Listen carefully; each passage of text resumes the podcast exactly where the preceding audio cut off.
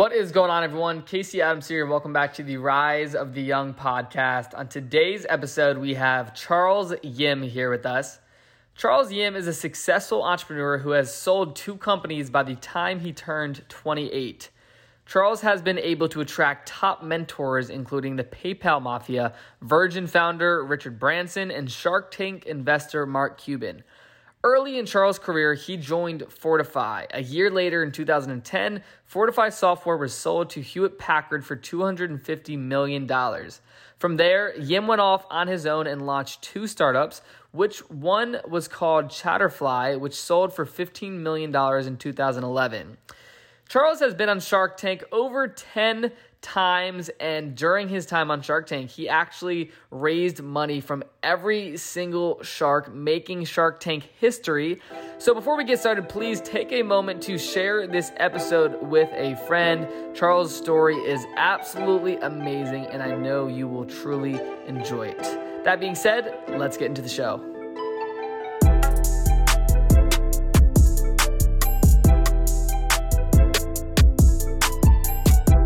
All right, what is going on, everyone? Casey Adams here. Welcome back to the Rise of the Young podcast. Today, I have Charles Yim here with us. Thanks so much for coming on the show, man. Thanks, Casey. Been uh, waiting to do this for quite some time. I appreciate it. Yeah. So, we first met. I know we were been connected on Instagram, but Yeah. you're in the venture capital world, and Yep. you're someone that I've always looked at on social. Where I'm like, he has so many projects going on. And when we first had our first meeting, I was amazed by what I learned about venture capital. But for everyone that may not know where you currently spend your time, Yeah. what would you describe as what you do? Uh, no day is ever the same. Uh, like today, I showed you my calendar just now. Uh, I did a couple investments, um, advised a few portfolio companies, worked on some of my portfolio companies personally. Um, you know, visited a friend, and then now I'm here doing a podcast with Yeah. you. So every single day is different, and I think that keeps things fresh and really stimulating. And um, that's my life now, so Yeah. I can't complain. As a venture capitalist, how are you looking at companies? I know you have a lot of different types of companies that you invest into, and what do you call it? You call it venture Venture Studio. venture studio. That's what you call so yeah, so for me now I have CMY Ventures. Um, basically, it's a hybrid. It's both a hybrid of a studio which deploys a new concept every three months, and then the other part of it is basically a fund. So I'll capitalize, form the team. Potentially, I'll be interim CEO. Yep. And at the right time, it hits escape velocity. I'll switch out. Like I said to you earlier, place a CEO in place that's actually had an incredible amount of experience and a great background. Yep. Then I'll pull out, take an executive board, chairman board role, um, and I'll let that horse kind of run its, you know, run its course. Very cool. Yeah. So, where did this all start when it comes to the venture world? Yeah. How did you end up getting into that space? Yeah, so long story, uh, but I'll make it short. Um, so basically, I was raised by my single mom. Um, my mom immigrated from Hong Kong actually with just a couple hundred bucks in her pocket.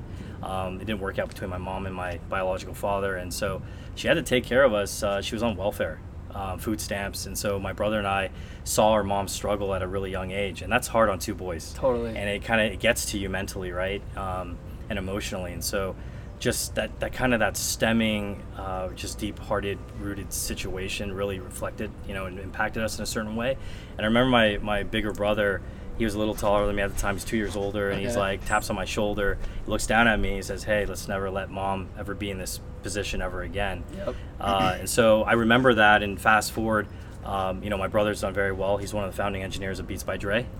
Um, so my brother's doing fairly well now. Um, and for myself, you kind of know my story, Yeah. but I'll start from scratch. Um, you know, my mom got remarried. And my stepfather is the was part of the early team of Oracle. Yep. Uh, Larry Ellison, an early team with Steve Jobs. Um, and so, you know, he had a lot of influence um, on me kind of in my later years as a teenager. Yeah. He said, hey, you know, I was pretty much born and raised in San Francisco. And he said, hey, Silicon Valley's right in your backyard. Why don't you give software a chance? And that's what I did. You know, um, I got an opportunity uh, at Oracle because he worked at Oracle at the time, Google, but they were both kind of mid-stage. And uh, a recruiter actually uh, knocked on my door. It was a company called Fortify Software. I was an early employee, and uh, long story short, was enterprise application security. And uh, what they did was they basically analyzed all the code for banks, like Citibank. Okay. And there's this boring thing called PCI compliance, right? And the whole bottom line with that business is that they made sure that all the hackers, Russian hackers that were Yep. literally stealing 150, 200, 300 million dollars at a time, just within minutes, million, right? That's insane. um, they would basically analyze the code and they'd come to realize that hey there's a vulnerability so they'd patch it up. So that's what the company did within a short uh, one year stint. We're at about 125 employees sold it for a quarter billion dollars to hp um, so i was with hp for a very short stint. Um, after the acquisition i came to realize that uh, corporate wasn't for me and i acquired the majority of the soft and hard skills but uh, yeah the, the board itself it was made up of one individual who was paypal mafia and Yep. um, I, I was al- I'll always thank him to this very day. Uh, his name is Chuck Geiger. He's the CTO, CTO of eBay PayPal alongside Meg, Wick- Meg Whitman, pre and post IPO. Yep. Um, and so he put, put- basically took me under his mentorship for about five years. I started my very first startup. It was called Chatterfly. Uh, it was the first iOS app for mobile loyalty. So think of a buy 10, get one free card, Yep. a digitized version of that. Um, and it's called Chatterfly. I rolled it out. We were in the majority of the 10,000 Main Street Americas, United States.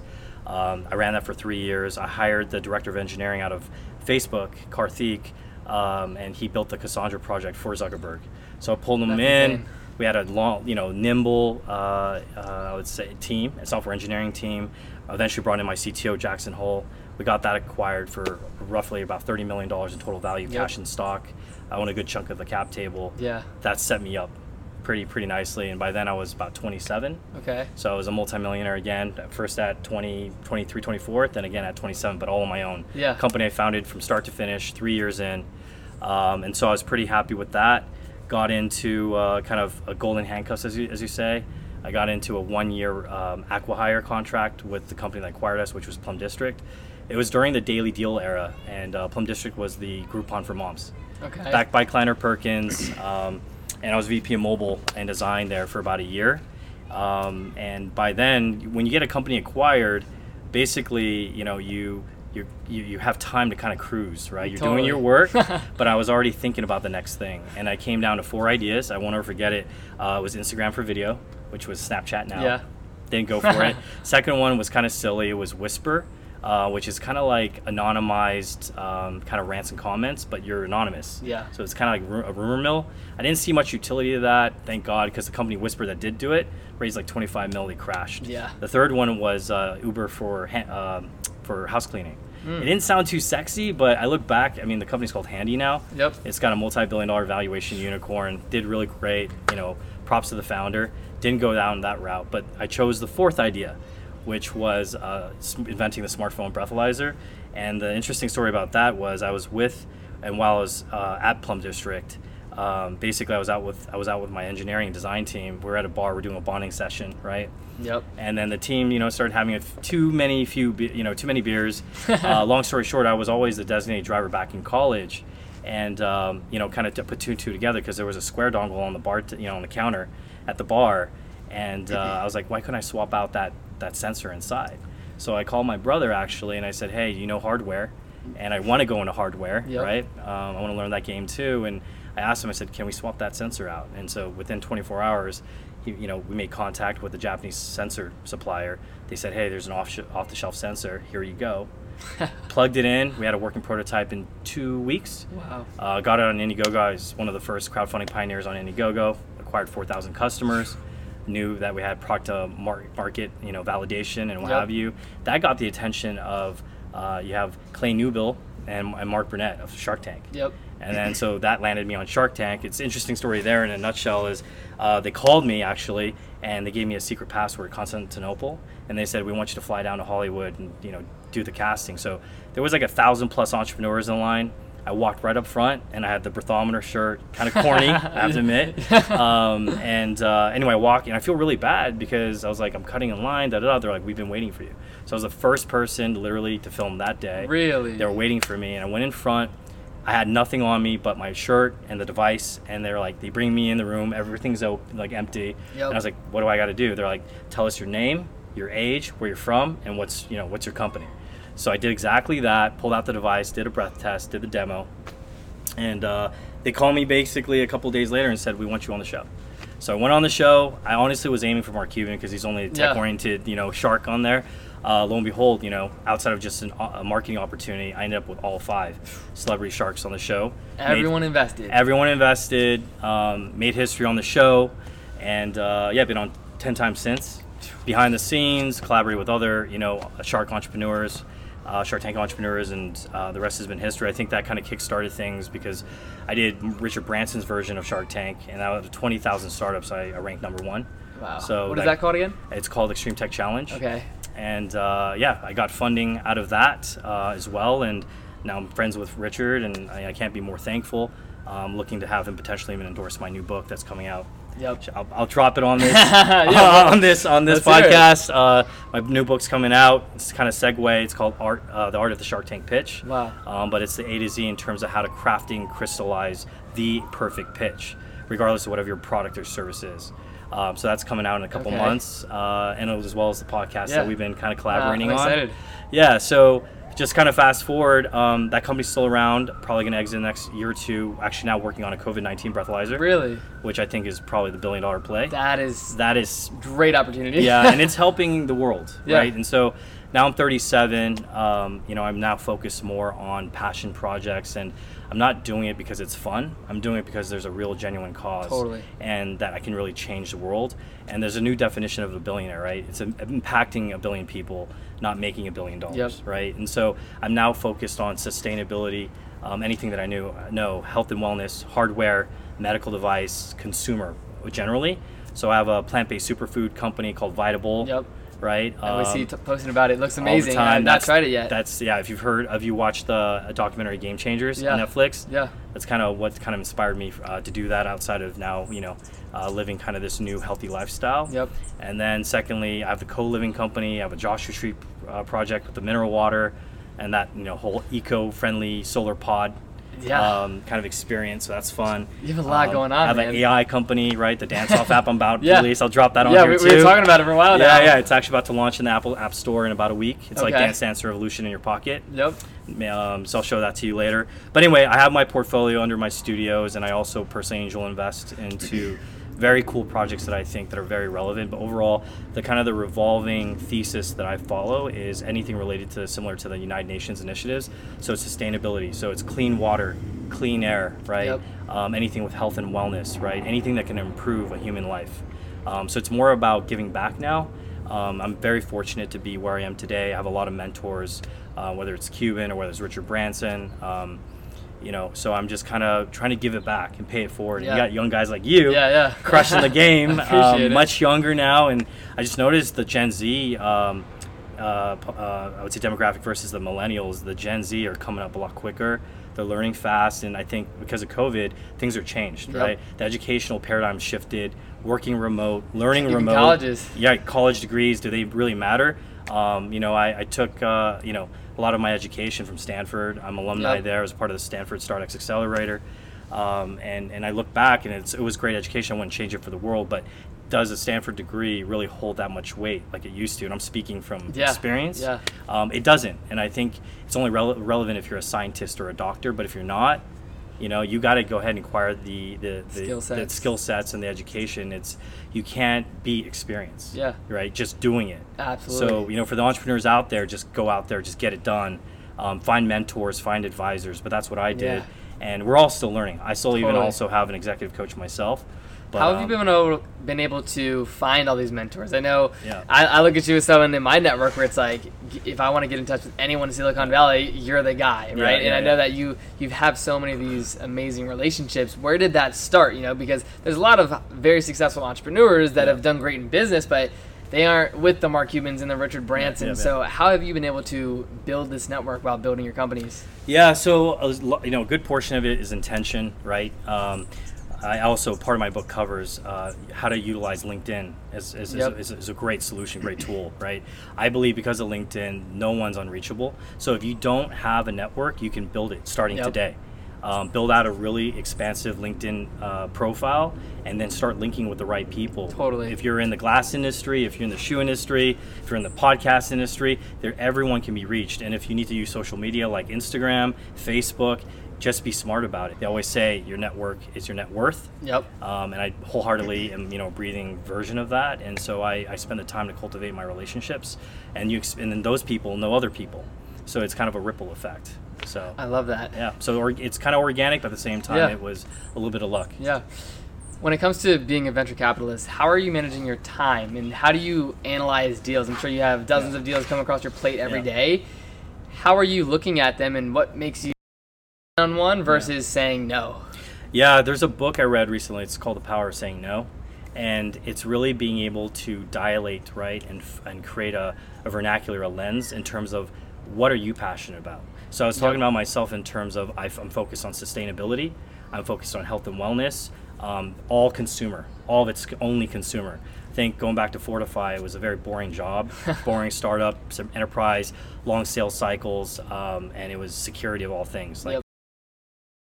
I learned very quickly consumer is what floats my boat. I was always kind of that lemonade stand, stand kid. I was always a hustler and entrepreneur. Um, but then within tech, I focus on specifically things that really resonate with me. Um, so because again, I'm on this health kick, you know, plant-based superfood, Vitabowl, Vita Yep. Juice, Vita Bites, right? Um, and then co-living, right? You know, I have the X-Men of co-living, Yeah. cohabit. Um, so that's something that really garnered my interest, and so I said, it doesn't exist, I'll build it, right? And the whole What is that exactly? So cohabit basically take co-living, but it's the X-Men of co-living. So they live in mansions, and there's Yeah, these yeah. super entrepreneurs or super VCs, like a place like this, right? You know, you got maybe you know ten rooms, Yep. and you got ten very very uh, intelligent, super successful Yeah. entrepreneurs or VCs, and I guarantee you, within a year time, years worth of time. You know, you'll have ten beautiful companies that Yep. come out of that, right? And it's just because they're living together, eating, breathing the same thing. Yeah. Um, so I built that company based on personal preference. So I follow my passions. I do my due diligence. I do focus groups. I talk to the potential customer. Yep. If they say I'll buy, I buy. I'll buy in. You you have a business, Yeah. right? Then the next question lies in can you scale it? Um, so just find out what resonates with you. Create a thesis. Some people are really hardcore into gaming. Yep. Some people are really right. Like you can develop services around your passions. Yeah. I love that, man. Yeah. When you're saying no to deals, I mean, for anyone that's out there is looking to pitch a investor, what's your advice to them when going to raise capital? First of all, know your shit.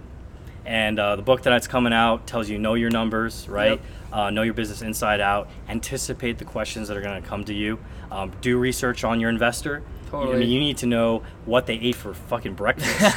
Pardon, I, I don't know if I should be cussing on your, your show, but uh, yeah, you need to know everything, in- you know, in and out, right, uh, about them and what they're looking for. So when you're literally, whether you're on set, in my case, or you're, you know, you're meeting them at their house, you know exactly what questions that you know, the, or anticipate the questions they're going to ask. Know what you want to ask. It's a two-way street, Yeah.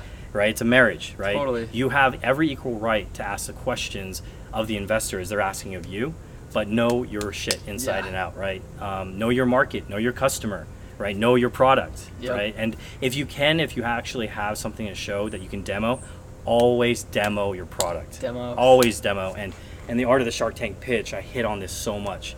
If you'll notice on Shark Tank when I was on set, I did very little talking, 45 seconds, had everyone hooked in, and boom, I took out, busted out my uh, smartphone breathalyzer. Yep. Lori came up, did the breath test, obviously set it up with the champagne. Yeah. She clocked 0.04%. They were sold. Yep. At that point, it's like, let's negotiate, let's get the deal done. Love that. So having the having the product to show them is the most critical thing. say. 100%, right. Love that. Yeah.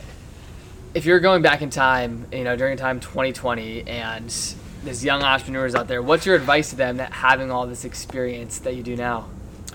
So that's a fully loaded question. um, I would say it's really based uh, on your age and where you are in your life. Like you're like you, you're young. Yep. Take you know, a big fan of Gary Vee. Like take every chance, every risk you can, and and and follow your dreams. I think as you start nearing your late twenties, early thirties, in my opinion, you know, I'm, I'm pretty hard on myself and my friends and my family. Better have your shit together. Like, hopefully, you have some level of direction. You've Yep. made some level of you know accomplishments. But when you're in your 30s, like myself, you should already start you know having success. Yeah. And and that's the point where you start really kind of dialing in to exactly what's your what's your niche, Yep. what's your vertical. You know, what are you really good at? None of us are good at everything. Totally. So just get good at one fucking thing. You're amazing at podcasts, right? That's why you're interviewing the best of the best. Yep. Um, for me, you know, I love tech. I love hardware. I love software. I, I'm really good at consumer. I understand the consumer psychology. Yeah. So that's my bread and butter. Everything else, I say no to. I leave it to the experts, right? So just specialize in something, figure out what your passion is. But when you're in your 20s, experiment like hell. 30s, start doubling down. Yep. 40s, hopefully you're retired, you know, on some, some island. Yeah, yeah. Um, or you know, you you you you're, happy wherever you are in your life. Yeah. I love that. Yeah. When you are on Shark Tank, I think Yeah. this is fascinating. You've been on there 10 times. Yeah. What makes a deal work versus not? And what would you say about like the whole experience of Shark Tank, right? I've watched this show for years now. I'm sure there's a lot of entrepreneurs out there listening that have watched it. What was your um, just entire experience with the show, being on there, the after effects Sure. and everything that came from it? Yeah, so I think in terms of like the perfect pitch and, and making it work, it's it's multiple kind of check boxes, right? You have to have the right product, the right service. It's got to have product to market fit. Totally. Um, hopefully, before you go on there, you have some level of traction. So Yep. the for the ones of you that want to jump on the show, there's a timing aspect there. Like if you just have an idea, don't go on. Yeah. If you're still testing the idea, don't go on. But if you actually deployed it or you've done an Indiegogo campaign, um, you've actually started doing some product beta testing, and you see some proof of traction, you see people willing to pay for it, Yep. Then that's that's probably kind of the, the, the, the litmus test, right? Um, but then when you go on there, make sure you're able to pitch it in a very articulate manner. Again, know your number numbers, demo it if you can, have an emotional hook if you can, connect and know everyone that's going to be on set. Um, but it's no nothing really that much different than doing in real life. You know, when I went on there, I held my own because I you know I had thousands of board meetings. Yep. I already sold two companies by then. Yeah. Um, so I had my shit together. But for the ones that are the up and comers, especially the Gen Z, um, just make sure you know you, you check all those boxes off and you, you know your stuff. You got everything lined up. It's like a homework assignment, right? Totally. Or you're doing your dissertation. You're not going to go in there empty-handed. It takes a lot of studying, prepping, and grinding. Right? There's no substitution for it. Love that. When you sold your first company, what was that feeling like, and you know what what what, what happened on that day? So when I sold Chatterfly, it's the exact um, opposite uh, kind of ex- uh, I would say experience that you would think I had. Most people will probably be like partying and what have you. So majority of my uh, team members they went out, they had drinks, and Yep. they're calling me like Charles, come out. I was actually at home, sad and depressed. Wow. I was really sad because it was my first baby. Psychologically, I almost felt like someone took my kid from from me. Yeah. It was my baby, right? So, you know, yeah, I had, you know, good amount of money in the bank account and I was, you know, cheerful. I'm not gonna say I'm completely depressed, but I, you Yeah. know, I cashed a check, right, made a big deposit. But I went home. I was laying in bed. I was kind of just like, you know, rolling around and like, what do I do from now? What do I do Yeah. from here, right? I let go of, completely let go of, Yeah, uh, totally. of, of control of my baby. And so, and it's no longer mine. But for me, my first experience was good and bad. You know, became a multimillionaire, stoked about it. It's 27. Yep. Um, but the sad part about it, I was like, okay, what do I do from here? That's like I put three years of blood, sweat, and tears, Yeah. and like what's I. A lot of founders fall in this trap. Like your baby or your your company is your identity, and for the first time, I detached myself. It's Yeah. almost like I ripped my identity. 100%. So, but then once you go through the second time, the third time, you just realize your company is a company, and it's a it's a it's an external entity than you, and Yep. you, you don't want to get too emotionally attached. But it's kind of a you know a double-edged sword because you want to be passionately connected because that's why you, you're building it. Totally. So you just need to learn how to develop the mental maturity, the emotional maturity, to know that that might come, and at that time, Yeah. that date and time, if it does come, know that you gotta kind of taper and peel back, right? So it's experience. I go back to Yeah. experience. There's a difference between someone in their 30s, and I have mentors in their 40s and 50s. You at every phase of your life, at every stage of your entrepreneurial career, there's new sets of skills and and kind of a new psychological development that you can build on. Yep. So, yeah. What's your advice to people that are, you know, looking to sell their company that have the setup to do so? Yeah. Like, what have you learned from acquisitions and selling companies? Yeah, great question. Um, it's all about timing. Um, you know, like for instance, take COVID, right? Uh, had people known Yeah. COVID was going to hit, there had been millions of companies, you know, probably getting acquired and sold. Yeah. Some are still able to do it during this time, but it's all about timing. Mark Cuban sold broadcast.com to Yep. Yahoo at the right time. Yep. Months later, .com bust. Everyone lost out, right? Yep. Timing. Um, just know when to pull your chips off the table. Um, and for me, you know, it, it- you just got to look at the signs. How is the economy? How is your actual respective industry and market? How is it faring? Are the numbers going up or down? How many competitors are in the space? Is it a saturated market? how's your product selling, selling through, if it's hardware, it's a service, Yep. and is it you know recession proof? Is it long term? So there's a lot of variables you want to analyze in terms of just understanding when is the right time to get out. And at the same time, you know, especially Gen Z versus millennials, I think we're getting you know more and more impatient in terms of like how much money we want. a lot of the younger kids like yourself, you know, they, they want the nice fancy toys and houses, um, whereas the later generations like the baby boomers, they're patient. Yep. They waited till their 40s or 50s to really like you know buy their midlife crisis Yeah. sports car, right? um, you know, I, I- I think there's a balance there. You know, we're in the kind of economy sharing, you know, kind of era now. So it's not about owning things as much these days. Don't get me wrong, a nice car is a nice car, Yep. nice house is a nice house. But I believe we're in the era of having beautiful experiences, and your wealth, your health is your wealth. So wealth, good Totally. wealth, good health, compare, you know, kind of paired up with, you know, experiences and adventures. That's being rich. That's being wealthy. It's not the fucking Ferrari that Yeah. you have. I've had a bunch of supercars. I have nothing right now, at least for now. Can't say for the future Yeah. on my next exit. But for right now, man, I triple down on, uh, you know, being on Richard Branson's private island, which I go to all the time, Necker Yeah. Island, than having a Ferrari that sits there and I drive around LA. Like, Yeah. you know, that to me doesn't that doesn't satiate my appetite. Yeah. I like building shit, being around really smart people like yourself, um, innovating, um, adding value to society, adding value to the world. Don't get me wrong, I like my fancy, my nice fancy things now and then, but don't don't completely immerse yourself Yeah. to the point where it's like it makes you. Yeah, totally. That shouldn't be your identity. Love that. Yeah. What have you learned from being on Richard Branson's private island? Obviously, it's private for a reason. Yeah. I mean, look, I'm fortunate. One of the few that's been on the island. Um, I'm probably going back later this year too. Could, if you want to come, Uh, hey. you're more than welcome. hey, I- I would love to come by. I put a bunch of catamarans together, and we have you know we go island hopping, and we all get Yeah. to meet Richard and see Richard, so that's cool. Um, but outside of that, you know, I, I I'm used to it, right? He's got his lemurs.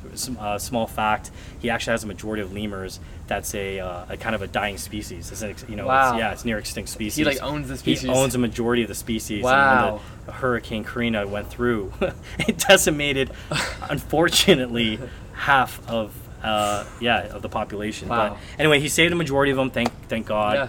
Um, but uh, yeah, it's like literally you're living on a private island. It's like a little mini zoo. It's got flamingos on there.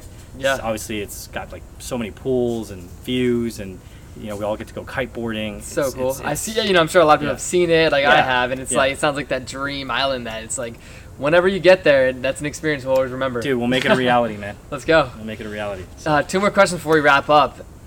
How do you spend your time? Right, you have so much, Yeah. so many projects going on. How do you spend your time on a day-to-day basis? I know you said every day isn't the same, yeah. but what does your daily daily schedule usually look like? Yeah, I showed you my calendar. Uh, no day is ever the same. I will credit, and Natalia will love me for this. Uh, I have an amazing chief of staff that's been with me for about you know almost close to eight plus years now. Yep. Uh, we've known each other for almost ten years, but she's been incredible. Um, so I, I leave it to her kind of to help me manage my schedule and kind of you know think for me, right? Yep. Do these things these days. Line up this podcast with Casey today. Yep. You know, and then you can rest tomorrow. So I, I really lean on having a really strong bench team and a, and a, and a, and a staff that, that enables me to do what I do. Um, so it's it's all about team and then Yep. knowing how to manage your time. I can't stress for a lot of you guys like put everything in your calendar. If it, if it doesn't if it's on my calendar it doesn't exist. Yep. I literally I'm a I Nazi I'm a Nazi about my calendar. You'll see like everything's booked out. I know for the most part, separate of COVID times, right? Things are a little different now, but try to plan out ahead, months ahead, you know, weeks ahead, days ahead. But um, the calendar, I use your that. Google Calendar, man. Yeah. Live by it. It's your Bible. Time efficiency, and make sure you're spending meetings with appropriate people. There's a lot of stuff these days we can just do by a phone call or Zoom Yep. call. You don't need to drive and spend 30 minutes to go somewhere Yep. unless you're doing a physical podcast. um, but just be smarter with your time. Love that. Last thing before we wrap up, where's the best place for people to stay in touch with all the projects you have going on? Yeah, so I'm on Instagram at Charles M Michael is my middle initial Yim. Um, on Instagram, it's the same on Facebook, Charles Michael Yim. I'm on LinkedIn. Um, I'm on Twitter. Um, I'm very accessible on Instagram. Yep. And uh, I have a big Shark Tank fan base, so you know I interact. I always give out tips. I'm always you know uh, willing to mentor and, and Yeah. help out. It's all about giving back. Totally. Um, especially to the younger kids. You know, it's the ones especially that re- remind me of myself. You know, I'm, I'm always willing to help. So I love that. I'll make sure to link that down below so that Yeah. everyone can check it out. yeah, and just one message. You know, I, I I've gone through a lot of turbulent times as an entrepreneur in my past. Um, you will have hard times. Like I'll give you an example. Breathometer. I had a product recall way back when. You know, got knocked down with you know the FTC for five million bucks. Got back up.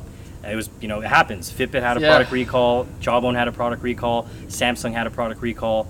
Um, Philips even did. So it happens. But the point is, whether it's funding, whether you know you're not going after the right customer, whether you have a big, you know, mistake or, or, or a blow up in terms of the team or the founding team, because a lot of founders always Totally. fight. Something's always going to happen, or maybe your board wants to take over your company, which has tried almost happened to me once. You need to just persevere, stay focused, have faith, and have passion, right, to just kind of see it through. Um, so the ones that are maybe down on their luck, um, and especially during COVID times, right? I mean, my buddy Yep. of mine had a six million dollar funded travel company that was out of Y Combinator, zero revenue. So they're trying to now to fire sale it, right? That's insane. There's nothing that she could have done Yeah. to fix that Or prevent right? that. unless you have a crystal ball yeah. right or you're clairvoyant so look you know think about hey that's that's the first one there's going to be a new company a new product and, and the next thing um, and, and i have some techniques and, and tips in terms of my book on how to come up with an, the next idea Yeah. the same system i use right um, and you guys can buy the book if you're interested when it comes out but otherwise just persevere stay passionate don't get down on your luck i i've fallen a thousand times um, Yep. before i got back up and and just trust the story don't trust rumors don't listen to the bullshit just stay focused on what's you know at hand and don't let get don't let people especially strangers because there's a lot of social media bullying Yeah. that happens these days Totally. right screw them fuck them right you know dtf right don't give a fuck but um, uh, you know just stay focused on your mission and believe in yourself and uh, you know have a surrounding you know kind of circle of mentors and, and Totally. just follow through man Love do that. what you fucking say Love that. Yeah. Thanks so much, Charles. sounds good Appreciate it. all right man